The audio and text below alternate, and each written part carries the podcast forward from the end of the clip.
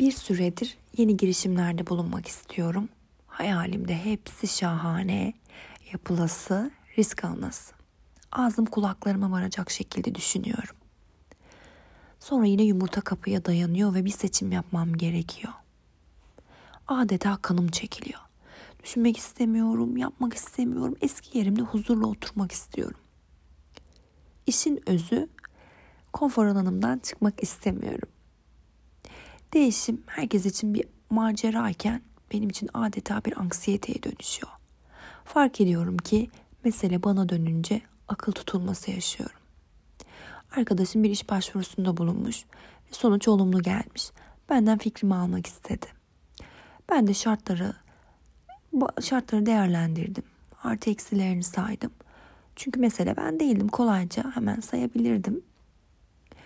Sadece tabii bu tarz konularda değil birçok meselede böyle.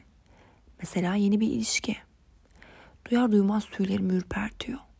Tek başınalımdan her zaman memnundum açıkçası. Ama bunun bir travma sonucu veya bilinç dışı bir seçim olduğunu düşünmeye başladım bugünlerde. Sonra aklıma çocukluğum geliyor. O zaman da saatlerce kendi kendime oynardım. Bilemiyorum belki de karakterim budur. Ya da herkes benim gibi aynı şeyleri yaşıyordur. Belki de benim seviyemde değil ama. Bu yazıyı tamamlamam 3 günümü aldı.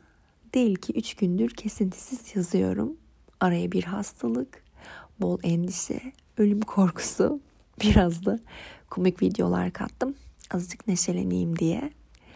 Ee, bazen konfor alanından tekmelenerek çıkmamız gerekiyor. Çünkü biz çıkmıyoruz. Bu süreçte ya sen karar veriyorsun ya da bir şekilde senin adına karar verilmiş oluyor haliyle. Yani yapmadığımız seçimin de aslında bir seçim olduğunu fark etmiş oluyoruz. Ben her seferinde tekmelenen oluyorum. Madem korkularımı bastıramıyorum o zaman durumu kabul etmekten başka çare de kalmıyor. Ee, podcast'in sonunu sorunu çözmüş, çözümü de size anlatarak bitirmek isterdim. Ama görüyorsunuz ki bu durumu ilerideki bana bırakarak seçimimi yapıyorum. Ee, dilerim beni dinlerken keyif almışsınızdır. Ee, ilk podcast ilk podcast'im olması sebebiyle de haliyle çıraklık dönemimdeyim. Ee, ileri daha da iyileşeceğinden e, eminim.